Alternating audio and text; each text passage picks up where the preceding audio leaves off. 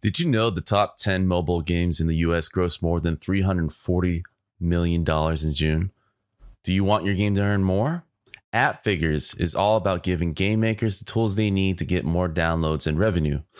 You may already know them for analytics and app store optimization. Now, App Figures can help you keep track of competitors and the game market from how many downloads they're getting and how much money they're making to their audience demographics and even which tools they use to power their games. Their competitor intelligence gives you great context. Got a great idea for an app or a game? With app figures, you can figure out how big the market is and how much money you could be making with it. Say a competitor adds a new feature or was mentioned in the news. With app figures, you can see if that brought in more downloads, and that's just scratching the surface. Whether you're growing your game or building a new one, app figures has what you need to reduce risk and get more downloads. Best of all, you don't need a large budget or data science degree to do this kind of thing anymore. App Figures has made it affordable and simple. On top of tools, App Figures also provides a lot of guides and tutorials to take you step by step through gaining more visibility with ASO and increasing your revenue by learning from your competitors. They just released a free guide on that actually.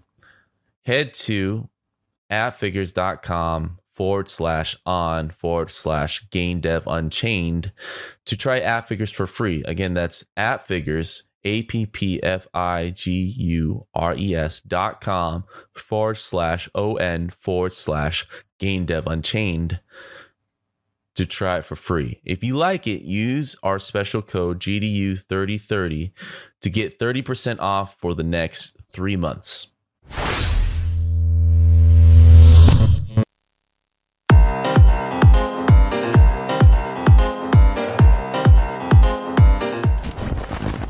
What's up, everybody? Welcome to another episode of Game Dev Unchained, the number one game development podcast about game development and the lifestyle thereof. I am your host, Brandon Pham, and with me, a dear friend for a while now, Ian McDonald.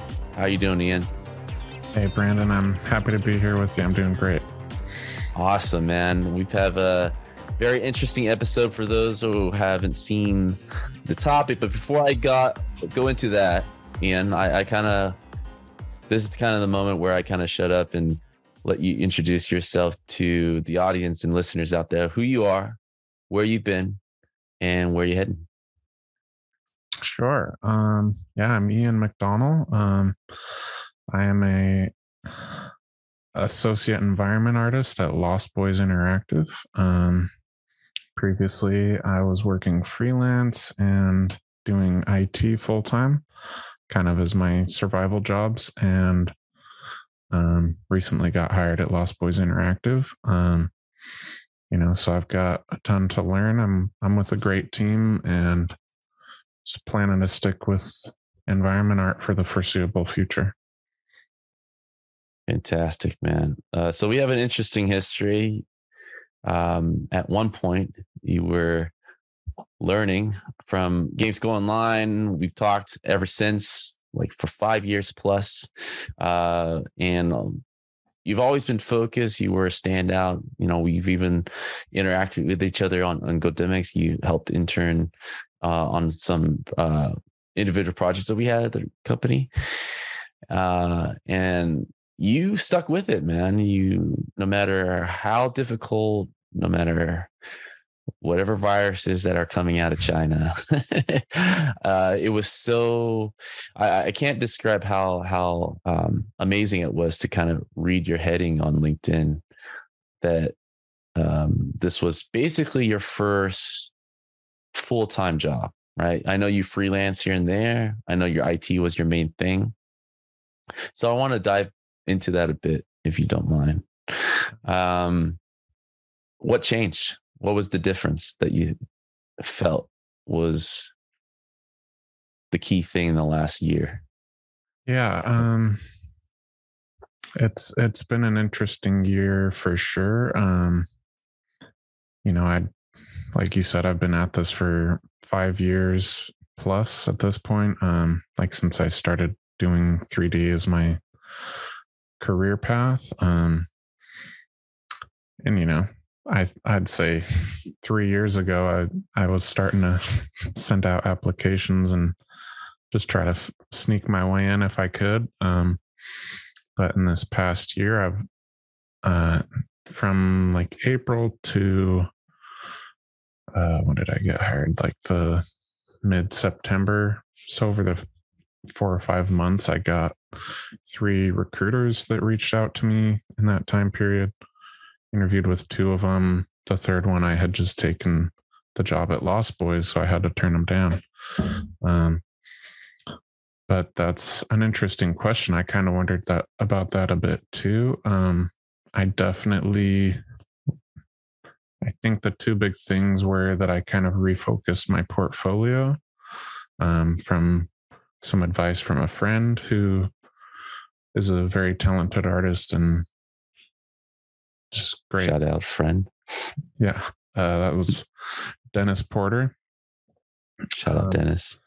he yeah he went through my portfolio with me and he said you know you've got a lot of great stuff here you could definitely just kind of refocus the way that you're presenting these and some of the changes i made it were they did come up in my interviews as being things that stood out to the people i was interviewing with um, for example just like i had a group project where i mostly did textures he was like, you really need to just hone in on those textures.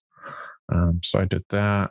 They liked seeing those textures, knowing that I could get my feet wet in um, Substance Designer and and do work in there if needed, and and stuff like that. It was a number of pieces where I did that, and then I kind of did two pieces like in a short time. My previous pieces had taken me months and months to where you know getting a couple out in a short time i think also helped just showing i can take something i can work through it in a number of weeks and and have something to show for it um but ultimately so the last recruiter that reached out to me i actually asked them like i'm sorry i have to turn this down um but can i ask like what what stood out like you're the third recruiter to talk to me recently and I was I was actually really surprised she did.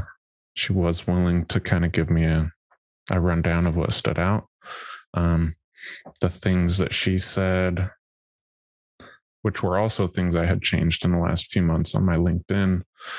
Um, she pointed out my, I think the objective or something just, you know, like I I had held off on doing this for a while, but I kind of just leaned into like what you might call like the cheesy side.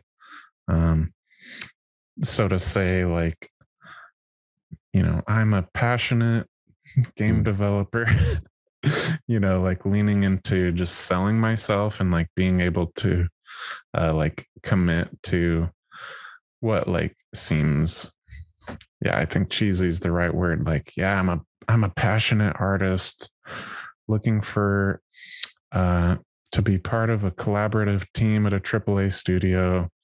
Mhm. She's like, that's that's what we look for. So um like those things that I had changed specifically like two months before uh ended up helping out a lot in that regard. So, uh, to clarify, you mean turning, changing it to the cheese helped? Or Yeah, to- turning up the cheese, leaning into the the stuff where you're like, I don't want to like, you know, lean into like crunch culture, but you know, I'm willing to do Yeah. whatever it takes to to get my foot in the door. Yeah. Um, Uh, it's interesting in, in a number of ways, right? So, um, great advice. Um, the focus. uh, Did these recruiters come across your LinkedIn, or did it come from an application uh, um, that you, you submitted? I didn't apply to any of these. So they Um, found you through. Two Just of them recruiting, found me searching. through, yeah, two of them found me through LinkedIn, and then the one where I got hired, Lost Boys, um, he found me first on ArtStation, and then looked up my LinkedIn and and contacted me there. Um, but yeah, I mean that's the ironic thing, right? Is that I I've applied to probably a hundred jobs over the past few years, and then out of the blue, people are starting to come to me, and I'm still not entirely sure why, but yeah, something something clicked. When you're not looking is usually when it happens. I think that's what they talk about when you fall in love or something.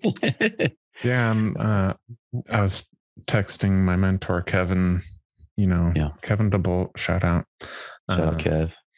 he he was saying, you know, when it rains, it pours. Yeah. And that that goes in both directions. You'll have long dry spells and you'll have a lot of rain from time to time. And Yeah, I mean, there's definitely a correlation from what I've been seeing. You know, um, is that the the industry ha- have been growing. I mean, we're projected. I've been seeing these uh, charts for 2026 where we're basically going to balloon up to like 300 billion dollars to 500 billion dollars, right? In a matter of four years. Mhm. COVID was actually very um, good for our industry. A lot of gamers kind of went came on board. Uh, a lot of gaming consumption happened in the last few years. So in, in turn, if the gaming consumption goes up, right, more game development uh, is to kind of meet the supply and and demand for it, right? So uh, it is forcing, I think, a lot of recruiters kind of pushing and actively looking for people like yourself, Ian. Um, just good quality. And I think your timing of, of cleaning up your portfolio um, and the extra cheese actually stood out uh, in a way, just because, you know, uh, the first line of communication is not just whatever you have on ArtStation, right? It's they do want to kind of hear like a short paragraph of who you are that separates, you know, personalities. I think it is very important for an artist um, for a new job, right? That's 50%, I think, or even more sometimes. So it's uh, it's really cool to kind of hear that that happen. So when you started in the summer then? Uh, so I just passed my one month mark. Um, Congrats. I started at the end of September. Thank you. Um, yeah, and the other interesting thing, like as I came on, um, oh well, two things. So that the last recruiter who I talked to and asked, they did. They also said the same thing that you were just saying. They said Hmm. how um, you know the game industry is advancing and growing so much. That's that's a big part of it. There's just so much growth right now um, like at Lost Boys, um, they said that they've they've more than doubled in the past year. Um, so that's that's a huge part of it. Um, the other thing I was going to point out that uh, might have worked to my advantage, or at least where I got hired, it did. Um, like my IT background and just experience in a not like a directly correlating work situation, but working in a collaborative field and um, that kind of thing. Because I asked them, like, you know, what what was it that you guys liked about me? Like going into the kind of work that I'm doing, I was curious, and they're like, well, your your art speaks for itself, but um, we were more impressed with like your maturity and your level headedness and like you know not we could tell you weren't coming into this thinking that you were just going to be doing art all day like some new artists Some life do. experience. Yeah. yeah um so that was good to hear too that my my time in IT wasn't a complete waste other than surviving but um yeah so it all it all worked out in my favor Yeah, I, I always mention this. I, I, really do feel like our industry kind of leans toward the mature groups of people, right? Uh, do you mind uh, me asking your age? I forgot. yeah i'm 31 31. Yeah.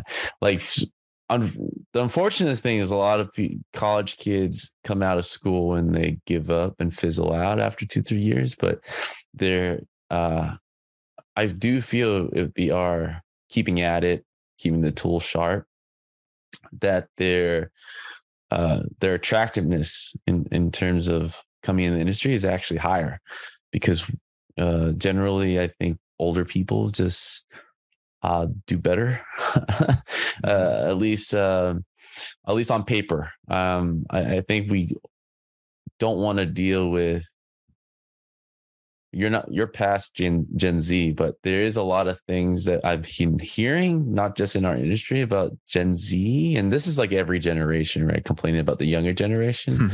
yeah. But there are like very alarming things that I do read and and see with younger generations where uh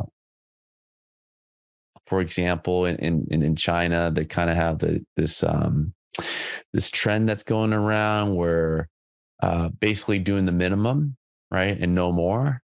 Mm-hmm. And uh, I do see that as well. There's an entitlement. It feels like in our country, in U.S. particularly, where uh, fame and um, success is kind of expected and not earned, right? Because it is.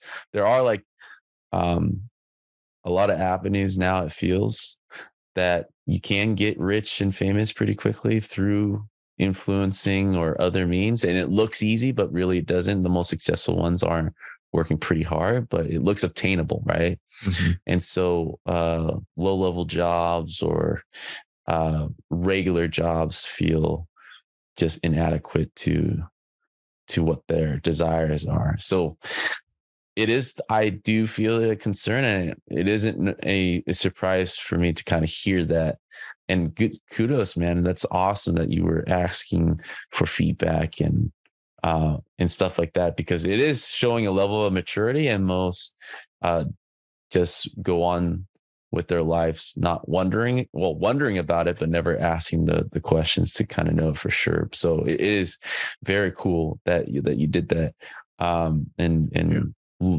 basically uh had something to kind of go forward with in your career yeah. Yeah. I mean, I, I'm just kind of like a kind of person who wants to know a lot of stuff yeah. like that, you know? Yeah. Um, I think it's a good way to build relationships as well. Um, the first job I interviewed for was with Ubisoft and, uh, like after I didn't get the job, I, um, connected with the art lead that I interviewed with on LinkedIn and messaged him briefly just to be like, you know, hey, keep the door open kind of thing. And he was super cool. I loved I loved interviewing with him. So I mean, I think there's um you know, network benefits in that regard too. It's just, you know, it's a, a way of showing that you're interested in continuing to learn and uh, you know growing. You're not i'm not just like okay i got the job. I'm i'm set for life. You know and know what what strengths they saw in me so that i can lean into those or maybe bring up my other strengths more too um, yeah so I'm, i am grateful for the experience i have working in it and um, you know i learned a lot there and yeah it's interesting um, just like the transformation of work you know being able to make a living as a content creator and um, you know it's not a given you know i have i watch a lot of twitch and like i have friends that stream no kidding like eight hours a day almost every single day of the year. Mm-hmm. and they there's you know four or five years into it and they still average like 10 viewers. Um, you know so it's like you can't even say that just like grinding is enough. Sometimes it's like you have to have the right combo of of hard work and the extra spice that makes people want to come to you for whatever you're doing yeah it's definitely a combination of grind but constantly evaluating the mm-hmm. results. Like a lot of people just kind of blindly go into like you said and it's like oh if i just keep hitting the nail on the head with the hammer eventually it'll work right? But yeah. the and that's the you know it, it is kind of deceiving right? With that kind of mantra of like hard work pays off. Right. Well you know you're missing the whole element of how most successful developers people do things is that they constantly look at the results adjust try something new, like scientifically, right? Mhm. And um, that is something that I feel uh, people who lack improvement uh, fall into is, is just constantly keep doing the same mistakes uh, Yeah, and, and eventually give up.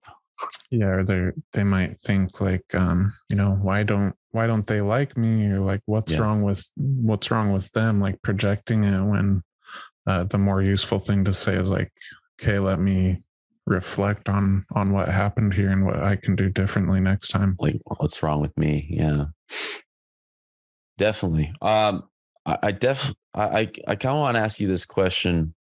I know this past year you made some adjustment. Timing is a big factor. Putting yourself out there constantly, uh, and balancing all that with a full time job throughout the years. And I know you've been at it uh, consistently for a long time. Throughout the years, I mean, what time, on average, are you kind of dedicating to looking for jobs, updating your portfolio, cleaning up your portfolio, et cetera, per week? You know, even daily, if you can kind of give us a glimpse of that. Sure. Yeah. Um, so my my scheduling varied a lot over the years. Um, I think the best way to put it is that you know, uh, certain phases happened in waves. Um, and then, yeah, the other thing is like the past like three years. So I started doing freelance stuff at the beginning of 2020. So it's almost been three years since I started getting paid to do 3D. Um, but you know, it's uh, every year I've been like, this is the year I'm going to get a job. This is the year I'm going to get a job, and Mhm. uh, you know, so it's it's taken a while, and and I've I've been at it for. It feels like a long time, but it's also I'm trying to be generous with myself. Like, you know, a, a university degree is usually like four to five years. So, like me having been just over five years while like working full time, like I, I feel pretty good about that.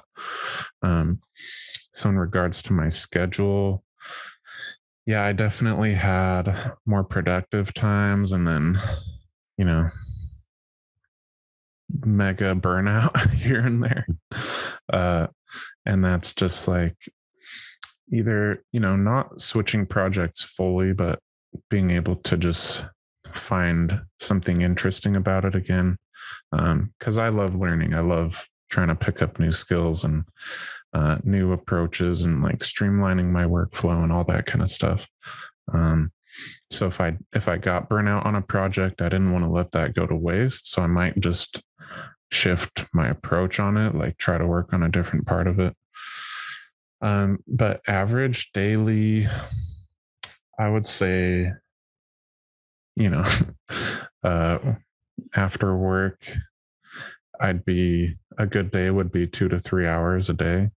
Um, and that wasn't every day. That was sometimes two days a week and sometimes five or six days a week. And I might work on it all day Saturday or all day Sunday. And um, that was, I think that was pretty average for, you know, four plus years. Just, just really, it, it really was a grind.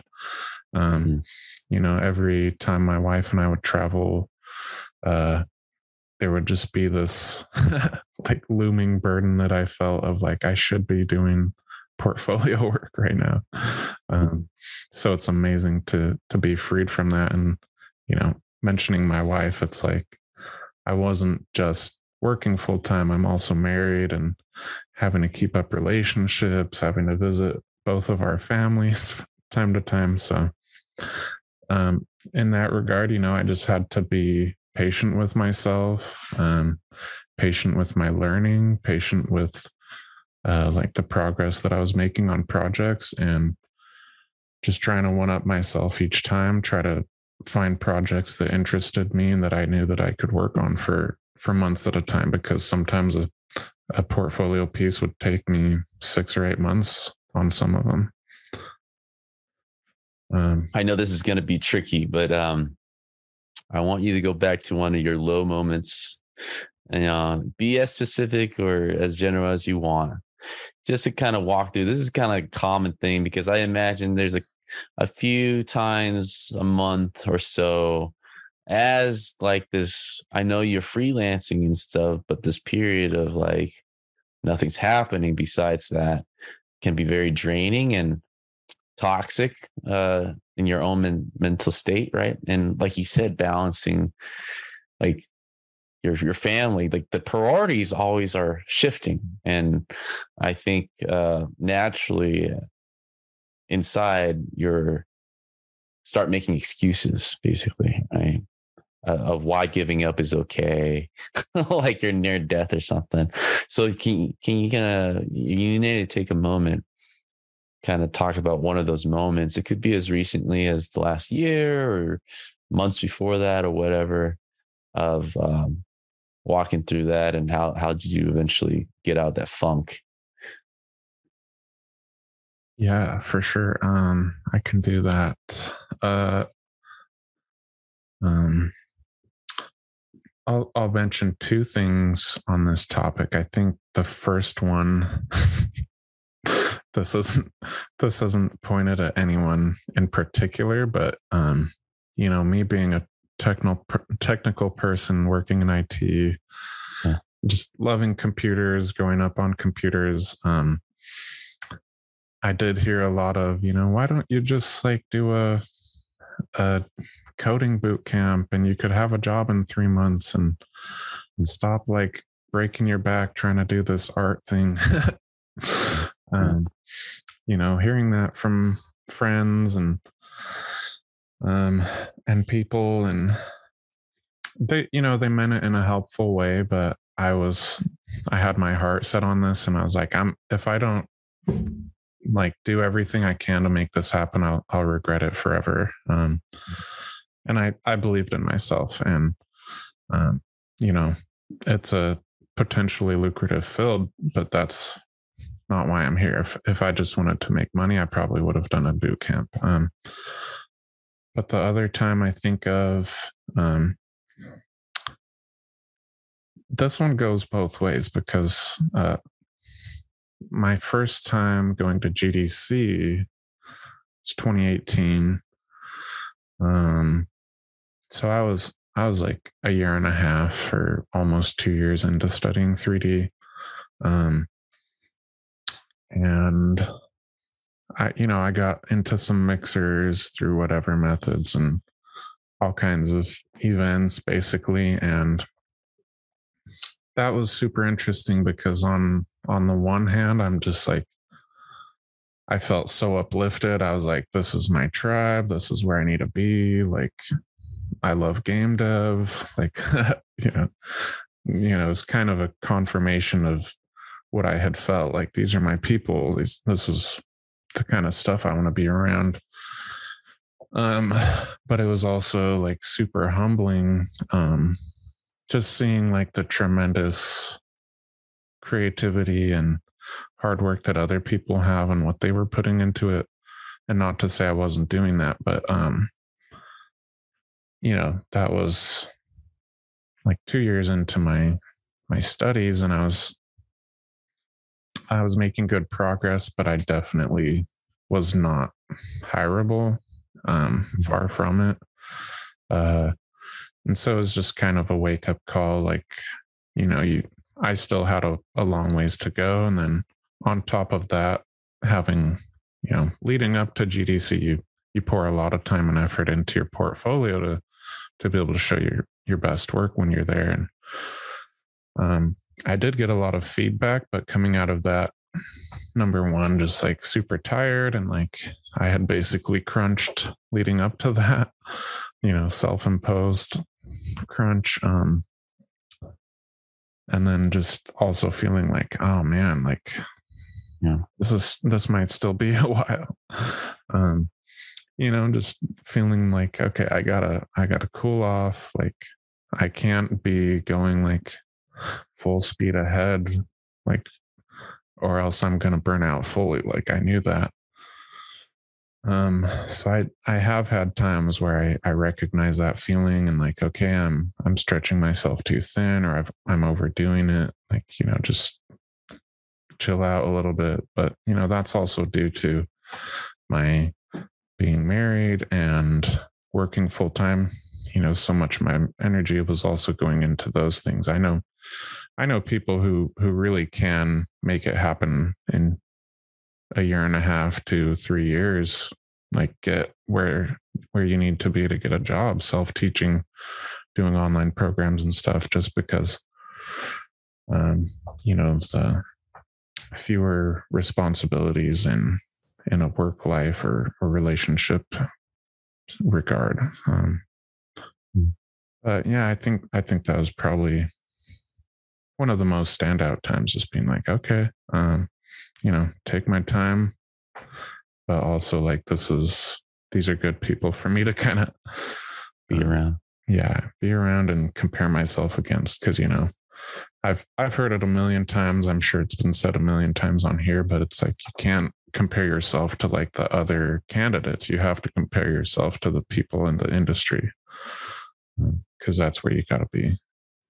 Yeah uh, it's also one of the things that um, we were mentioning before. Your um, your mental fortitude to kind of bounce back from low points, but also your constant humbling approach to reevaluating what's working and what's not. Like that is such a key thing to get to reach any goals right? And i you obviously have it. Um i would love to kind of ask this past year did you start feeling things were different? Like did you kind of ride that wave all the way to your, your ultimate higher in september or were there moments that did feel low and were I guess the general question is, is like, where did you kind of feel like this year was something's changing? Um, before all those recruiters start reaching out to you, yeah, I guess.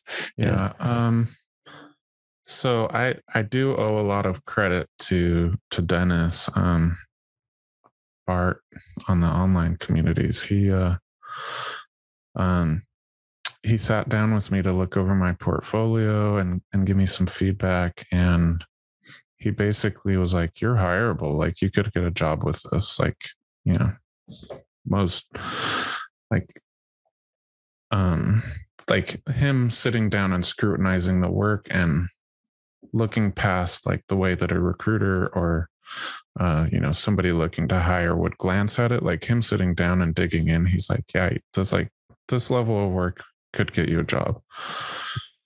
Um, and so him taking the time to kind of, you know, show me what I could be doing better on on a number of my pieces and um, like what kind of approach to carry forward to um, kind of continue that trajectory was like a big reset for me not like in work ethic but in like my mentality and my approach and and definitely in my like hopefulness like that helped me just hearing that and knowing that I was kind of at the the right level or the right quality bar was hugely reassuring um he's a he's a tech artist by the way um he started as an environment artist so that's why I was talking to him and why that feedback was so meaningful um so that was a huge step just um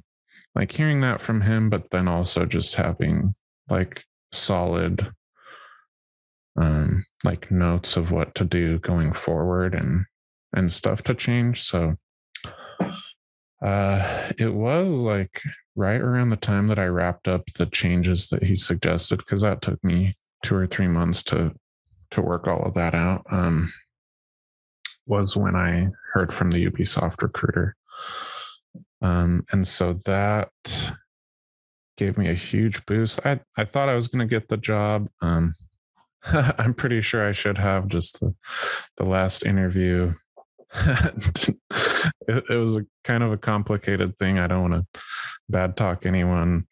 Um, but things went south at the very end. Not not by my own regard i'd like to say. Uh, just things didn't work out there but it aside from that you know it was, it was a huge boon to my um, self-perception. Just like i felt like i had broken through some barrier of where i knew at that point like okay i'm i have something going here. I'm I'm desirable some way as an artist. And I think that did come from um, Dennis kind of helping me reshift my thinking and my the way I was looking at myself and my, you know, like really just having to sell myself. Like that started with me believing in myself. And that's where like being able to lean into the cheesiness on my LinkedIn portfolio or profile came from. Um, was just like being like, you know, I don't I I don't like talking about myself in this way, but like I feel like I could I could feel it was a thing I had to do to just put everything in my favor. Um so yeah, I didn't I didn't really know it until I heard from Ubisoft and then you know thing it felt like the ball was definitely rolling at that point but i did feel differently this year just kind of taking even more of a step back usual than I usually do to work with working with Dennis and getting his feedback um, and implementing that and uh, you know being really proud of where my portfolio is at that point um, and just continuing to work on it in a a healthy way you know not pouring too much of myself into it but feeling like I was making a lot of good meaningful progress as well. So yeah, it did. It did feel a bit different this year for sure with all of that stuff. Uh, I do have a general question. So, one of the things that I've been bringing up over and over again, at least with my roundtable with Ray, it's just free thinking. Um, you know, the pandemic I hate keep repeating it, but I, I do think there are long term ramifications for what happened in that year and a half of everyone being at home and trajectory wise, it, it changed our industry, right? And um, work from home is a huge thing. I think eventually it won't be as 50 50 anymore. I, I think uh, more and more bigger companies are, are leaning towards bringing people in the office. You know, just, they're just waiting for a bigger company to make the jump before it's rational again. Mm-hmm. Um, but just to kind of give this question a little background, uh, people hiring have kind of froze or at least a slow growth in, in, terms of people are slowing down finally on the recruiting for all industries, uh, including our own. Uh, we're starting to see layoffs because of the rampant hiring that we did the last two years. So now there's too many people in the workplace, right? Um, but because our industry is growing, it's kind of balancing out a bit. My main question is, you know, um, with that, I, I, do think there's a lot of value for for for people to be in the office, right? Funny enough, um, I've always been saying office politics is in the office, so let's not be in the office. But doing it all at once like this, I I, I have seen kind of development kind of stall, right? A lot of delays have been happening, and a lot of companies are not set up that way, and a lot of people are not able to kind of separate the personal life from work life at home, right? You've had a lot of practice. I think people with your background in particular, grinding after hours, uh, specifically, you have a full time job, you're freelancing, you're constantly updating your portfolio, you're dedicating two, three hours a day, sometimes three to five times a week, right? Consistently in the last five years. That is, and balancing relationships, marriage, everything else right? That had given people like you a lot of uh, discipline and practice, right? Uh, a lot of people didn't have that uh, from our industry and were thrown into this and hmm have been kind of falling apart since. So um, I know, you know, I'm guessing you work from home right now. Lost Boys is not. Are you near them or Uh, where are you at right now? They're based out of Madison, Wisconsin, but they're when I was hired, I was told it's a it's a remote first studio, so they plan to always stay remote. Right, and you're in still in Yeah, I'm in California. Long Beach. Long Beach, right? We need to meet up, man. We live too close know, to each not other. too far. we only saw each other once at GDC, and we had to be in San Francisco. Yeah. All right, let's make a lunch date. Um, Do it. Let's do it. But uh, my main question is after all that, um, as someone new in the industry, right? I love my experience being in the office. I learned a lot by watching people physically, right? Uh, how they approach their job, going on these breaks together, having lunch, all this stuff. I created pretty much long life friends from working in the office. And I know you're only a month in and everything is still very new. Uh, there's a lot of things to discover. As that settles, uh, I guess this is a question I'll ask you a year from now, but do you have any of those concerns of missing out on that experience? What ways in your office have you been seeing people um, making up for that instead? And how do you wish things would be differently if of course you're not going to go to wisconsin madison but let's say they are opening off an office in long beach like what are your um what would you be leaning towards going in the office at this early in your career or Mhm. still 50-50 hybrid Right. Um that's I think that's a really interesting question. Um like the first thing that comes to mind for me, I don't think this is generational necessarily, but for me, uh I grew up in Wyoming and you know, it's like snowy like more than half the year. You know, it's just like don't really go outside unless you're like doing a snow sport or something. So um i bring that up just to say like you know my i'm since then and through my adult life i've always had a lot of online friends. I've always felt very comfortable in forums and chat rooms and um discord you know. I have a lot of like online friends so to say um and so in that regard i I do find like a a lot of social fulfillment through online communities. Um, so like going to work from home, um, I did a period of that during the pandemic. wasn't that hard for me, you know, partially because I'm married, so I have my wife there. She's my best friend, and just all my existing friends that I had online.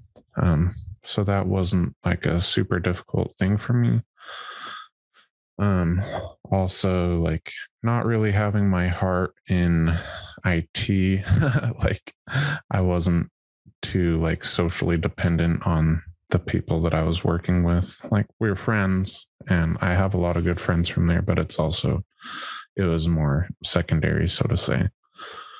Um but as for like the new job starting out it's been it's been interesting for sure. Um I'm I'm totally open to working from home and I like the ease. You know, there's a lot of things that it makes easier. Um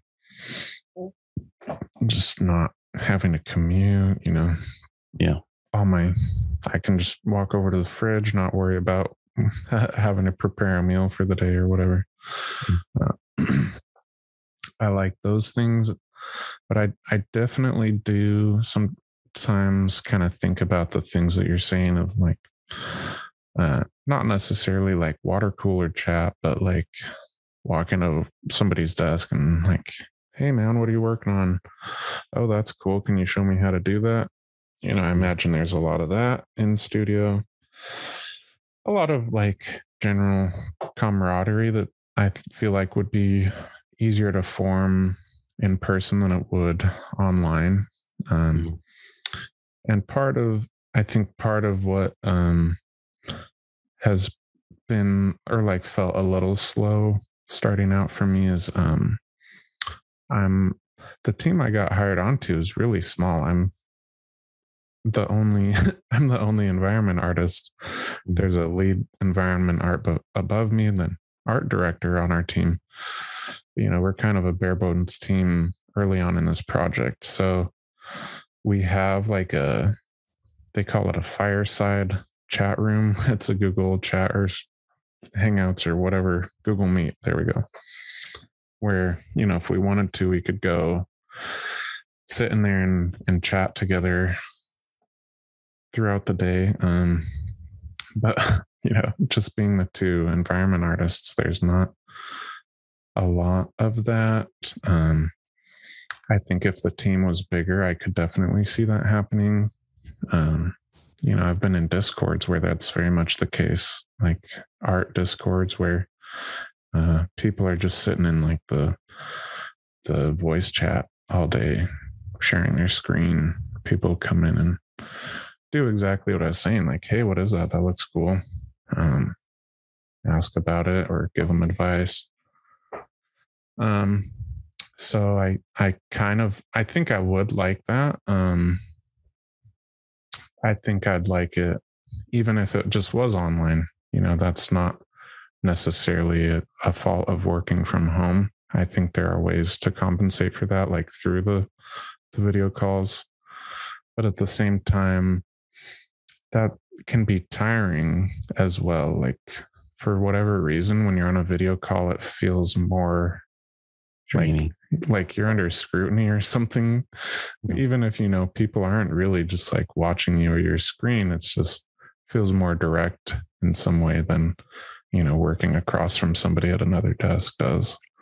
Well there is definitely some studies that are this is why the next two three years i've, I've been very uh, in tune to or just curious about what the fallout of all this online only work from home post covid stuff because like part part of the anxiety that you feel on a zoom call versus hanging out in person is that we're not used to just talking you know and reading someone from just the shoulder up right hmm. and uh to that feels you're if you're seeing me this close you're in my personal space yeah. in the physical world, right? Yeah, it's like you're having and a very direct, very direct, requiring all of your attention. Ten, yeah, 1080 HP, you know, HD version of me talking right in your face, right? Yeah.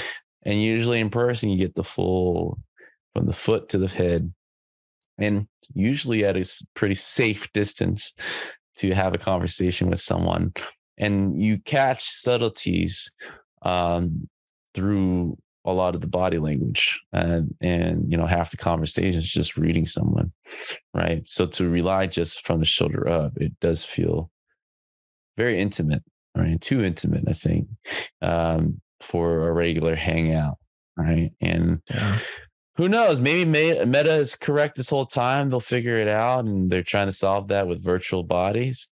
Um, but yeah, there, you know, that gap is definitely there. Um, for now, it just feels irreplaceable uh, to to kind of hang out with a person and, and work with a person in, in that way that we do in the office. Um, yeah, in a way, there's this is the adjustment, but there's definitely going to be uh, a cost benefit thing uh, that's going to be analyzed yeah. soon um, because yeah it's not all good it's definitely not all good i def you know I, I run a remote only company as well and like most game industry places it's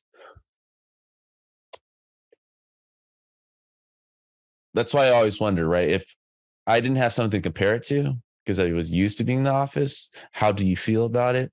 Right. And it feels like again, you're kind of the exception to the rule because you, you know, you've done this before. Yeah. Uh, and you have, like you said, a lot of social fulfillment uh, through your online community of people that you have. Yeah. Um, so I'm always just wondering if, do you feel it as bad as I do? Um, probably not. Yeah. I probably think not. for the same reasons, like, um, you know, my wife struggled a lot during the pandemic from her separation from her social groups. Um, Right. but I was like, all my friends are online anyway. We're gaming right now.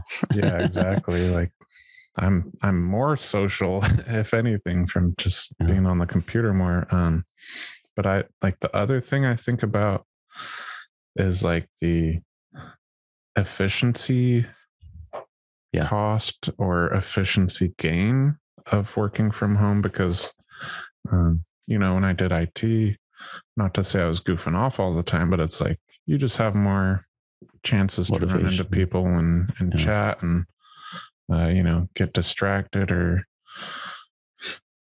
talk about whatever you know and and lose focus. But it's also like i'm you know i'm at home. My wife works but uh you know she might have a day off and be asking me to go get her something out of the garage or, Yeah. uh, you know have some twitch stream on that pulls my focus away a little too much. And i'm like well i guess like it happens in in both realms of little distractions here and there and i think that's normal and and healthy.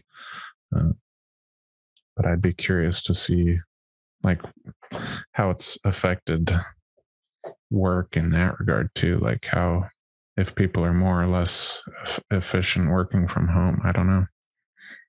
Know i think overall uh, you know there's this whole talk about universal income and stuff and i think it's the same same conclusion. It's like the people who work hard will continue to work hard.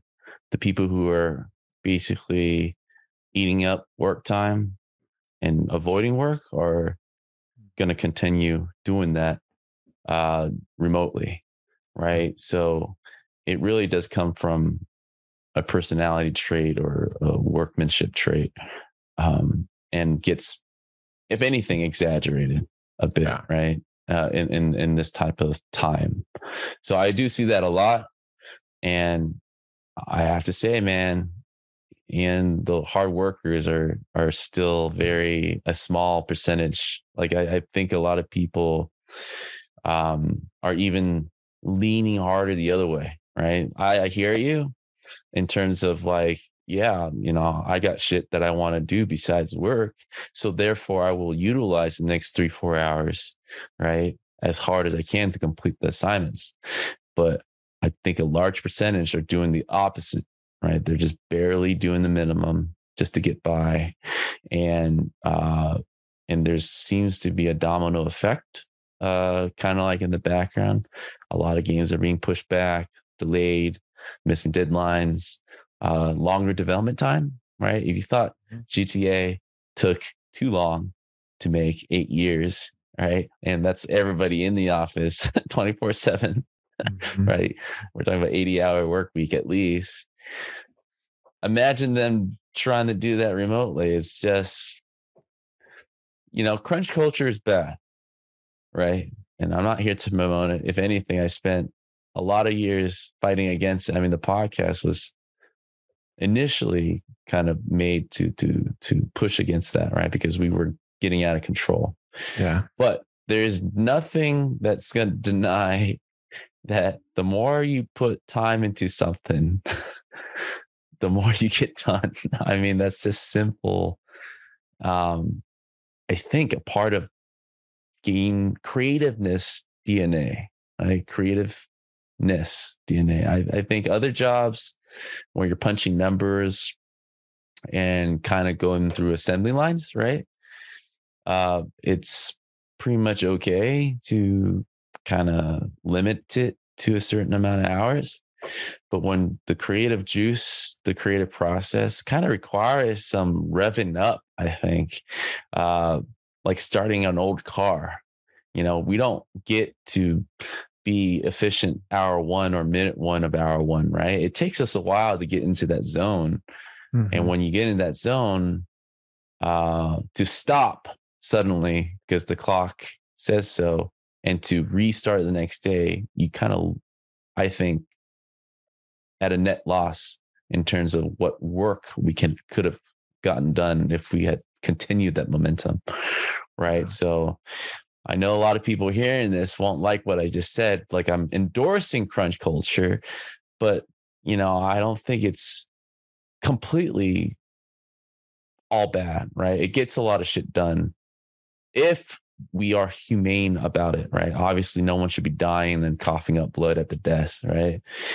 But for those who want to do it or can't do it, um, they get things done, right? If you were to pick a team and there's two of them and the deadline is very clear, right?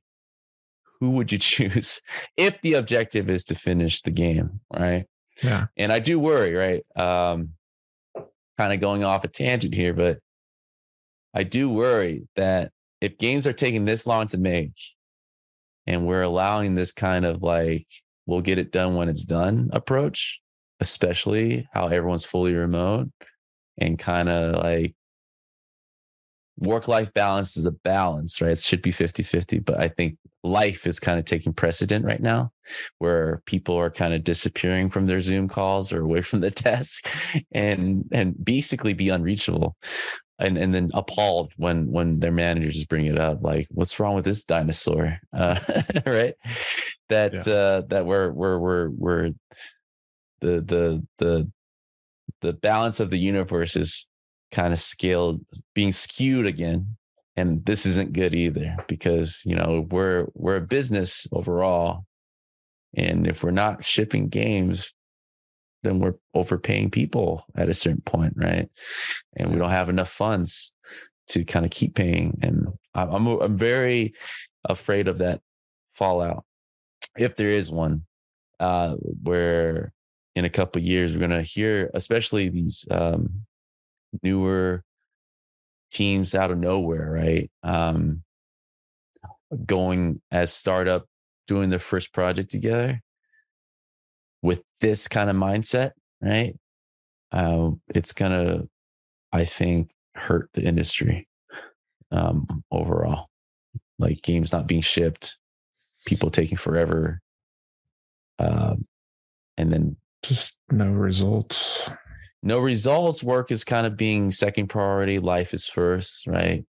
It's called work life balance, supposed to be 50 50, but I think people are taking advantage of what's going on and emphasizing yeah i, I think stuff the you know like you said i think the balance is is the important thing like you know for me i definitely have ebbs and flows of of productivity and um you know if if i'm not as productive creatively for an hour or two i'm i'm at least trying to uh focus my energy somewhere else um but it's also like you were saying like me as an artist and like i don't know my my work ethic it's hard for me to end the day and not like have something to show for it or like some yeah. sort of meaningful progress like that's that's just who i am you know to be able to check some items off my to-do list or whatever. Yep. Um but yeah i mean you know looking back on the other questions you asked me about like burning out like it, it can go too far too and and yep. it's also i've had periods where if i overextend myself it's like i i have found myself being less productive and yep. um, you know just forcing myself to sit here 10 hours straight like definitely wouldn't i wouldn't get 10 hours worth of work out of myself doing that. So it's like that's part of the importance of like recognizing those natural flows and what your your build up or wind up is like you said of revving up the engine and getting that energy flowing. But um yeah you know not not overdoing it to a healthy point unhealthy point i mean and just finding the right balance but yeah it's definitely hard work and have like having that personality of wanting to accomplish things and and see something through. Um yeah so i i do feel like i think the the biggest thing i felt is if i was in office i think i would feel more i don't know if committed is the right word but more attached Um, to the project in a way Right. just Mhm. seeing my teammates and um, feeling a bit more of a closeness closeness with them and that kind of thing. It's like Um, kind of um it's like the uh the positiveness of peer pressure. right? Yeah, yeah, I mean, like you said, it can go very bad because you peer pressure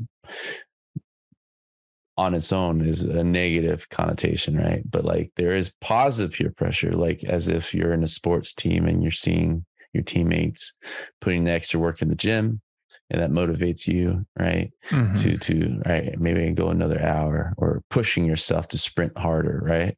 yeah, like that that that definitely i'm glad you said it is definitely a huge factor uh, working in the office. I mean it's not as watching someone slack uh uh light goes goes green and then red is Mhm. not as motivating as actually seeing someone physically at their desk like yeah, producing awesome art right? Um or just walking by someone's computer monitor and it's just like amazing shit that they got accomplished that day. Yeah, and i i do feel like um in the midst of all this that people are kind of throwing the baby out with the bathwater right? Crunch crunch was bad crunch is all bad nothing's good comes from it right? But um something about sitting there and like today my goal is to finish this. My reward is to have this uh screenshot or whatever hmm right?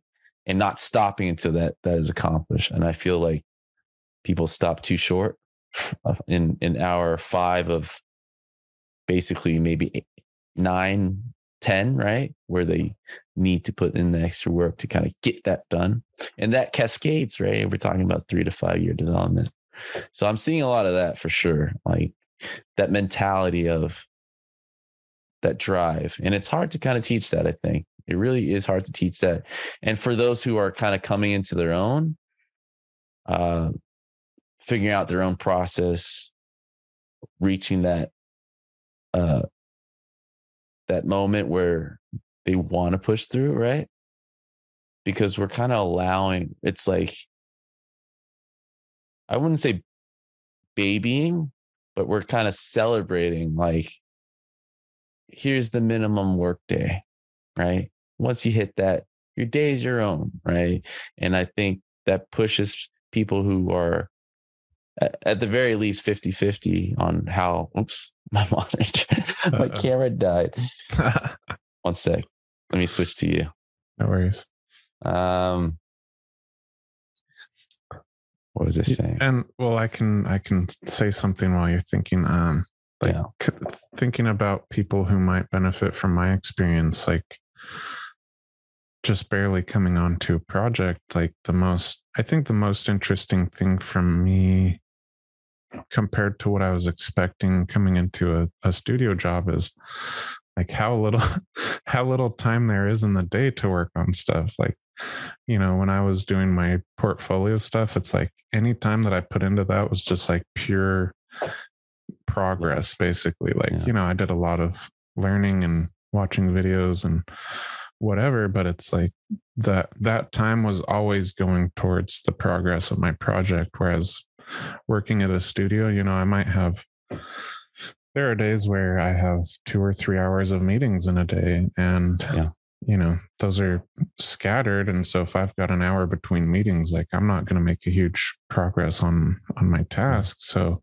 you know, I've got three or four hours at the end of the day where I can lean into it. And um like just that side of it was a little surprising. Uh, you know, there's there's a lot more to like studio work of like politics and stuff that you have to kind of deal with um, than just doing art for eight hours a day. Like it's it's not going to be that. And so, like I didn't come in expecting that, but it's Yeah. um, it's more broken up than I expected, and and it is difficult in that regard. Um, but I mean, at least I'm just clicking on a link, right? I don't have to like I and I can be working on my project in the background most of the time, but I'm not having to walk across the studio to a a meeting where I'll get in trouble if I'm on my phone or or distracted otherwise or something, right? Yeah. Uh, I will give you some some advice that I wish I had. Um, I know you went this long personal journey of working your personal projects, and it was a time where when I was in college, in my last few quarters, where I was just looking at the carrot at the end of the stick and not enjoying the process. Right, I was like, I'm doing this to get that job. Once I get that job, I'll be happy. Right and I spent the next, after getting that first job, 10 to 12 years of basically finally acknowledging that the my best time and chunk of progress was that last year in my college where I was working on stuff I wanted to work on. I had eight hours plus of hmm. pure joy dedicated to my vision, right? and execution my way, right? Mm-hmm. And throughout my career, it was it, it felt off that I didn't have that.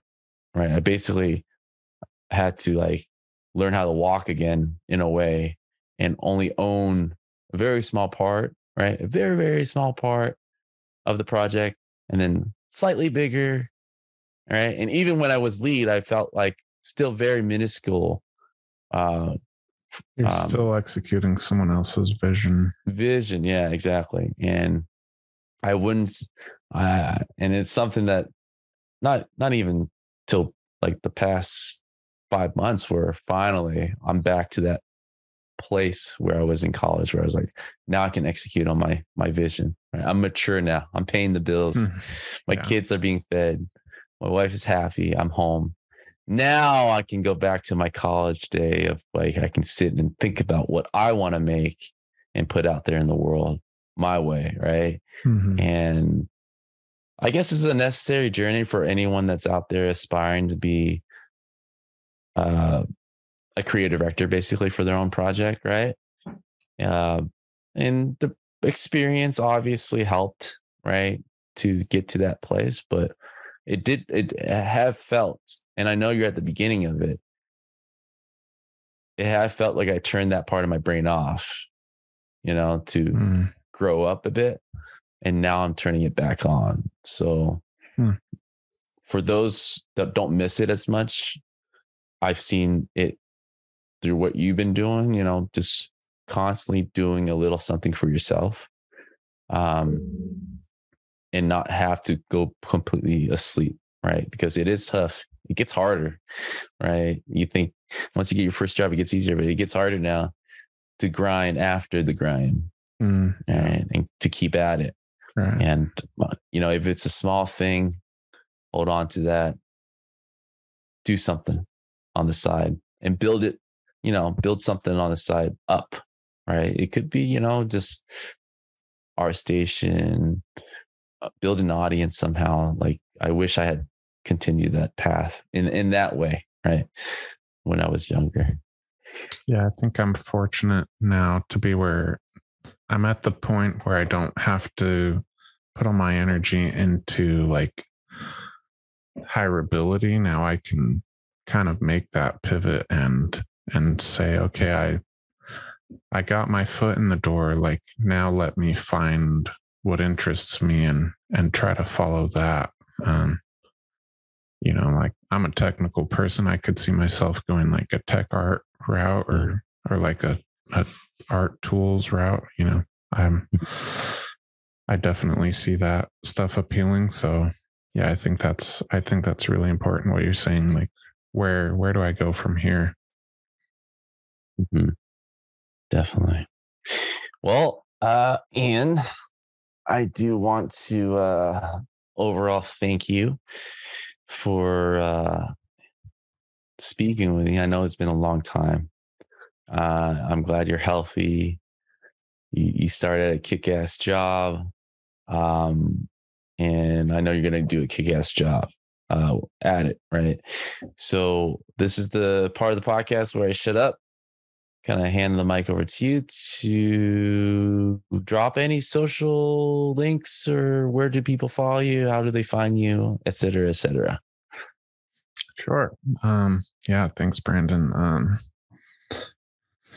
you know, you can look me up on ArtStation, would probably be my favorite place for you to follow me. I'm artstation.com slash Ian M. I A N M. That's my URL. Um, know, I'm on LinkedIn, Twitter. I'm not the most social media heavy dude. Um, yeah. But I'm there, you know, if you're if anybody wants to reach out with questions or whatever, or even my website, ianmcdonald.com. I have a contact form on there if you want to pick my brain or just, you know, be like, hey, what what are your Discord communities? Let me in. I need that. You know, we'd love to have you. Um is this like uh, a time for me to like say thanks? I, I want to thank people too. Yeah. Um, you know, coming on here and I, I appreciate you inviting me on kind of feels full circle because um, this kind of was like the the start for me. Um, I was going to college studying computer science and then decided that wasn't for me and I kid you not like uh, listening to the podcast was kind of what made me consider a, a career in the games industry. And um, you know, shout out to Larry. He wrote some silly little like 30 I might be underselling it, but like 30 or 60 page little intro to game dev careers book where you know, he said pick a pick a specialty. And that's when I picked environment art and props. And you know, thanks to him, thanks to you, you know, I, I met you guys at uh GDC a couple years in a row before that got cut off for COVID. Um, you know, you guys, I've had interaction with with you through it and through Game School Online, and that was a great experience and kind of set up my my self teaching route. Um, I just want to thank my parents and my wife for supporting me, sticking with me through it. Uh, and uh, shout out to uh, uh, 3D Fast Track and the uh, Lazy Boys Discords. Hit me up if anybody wants to join those. We'll get you in.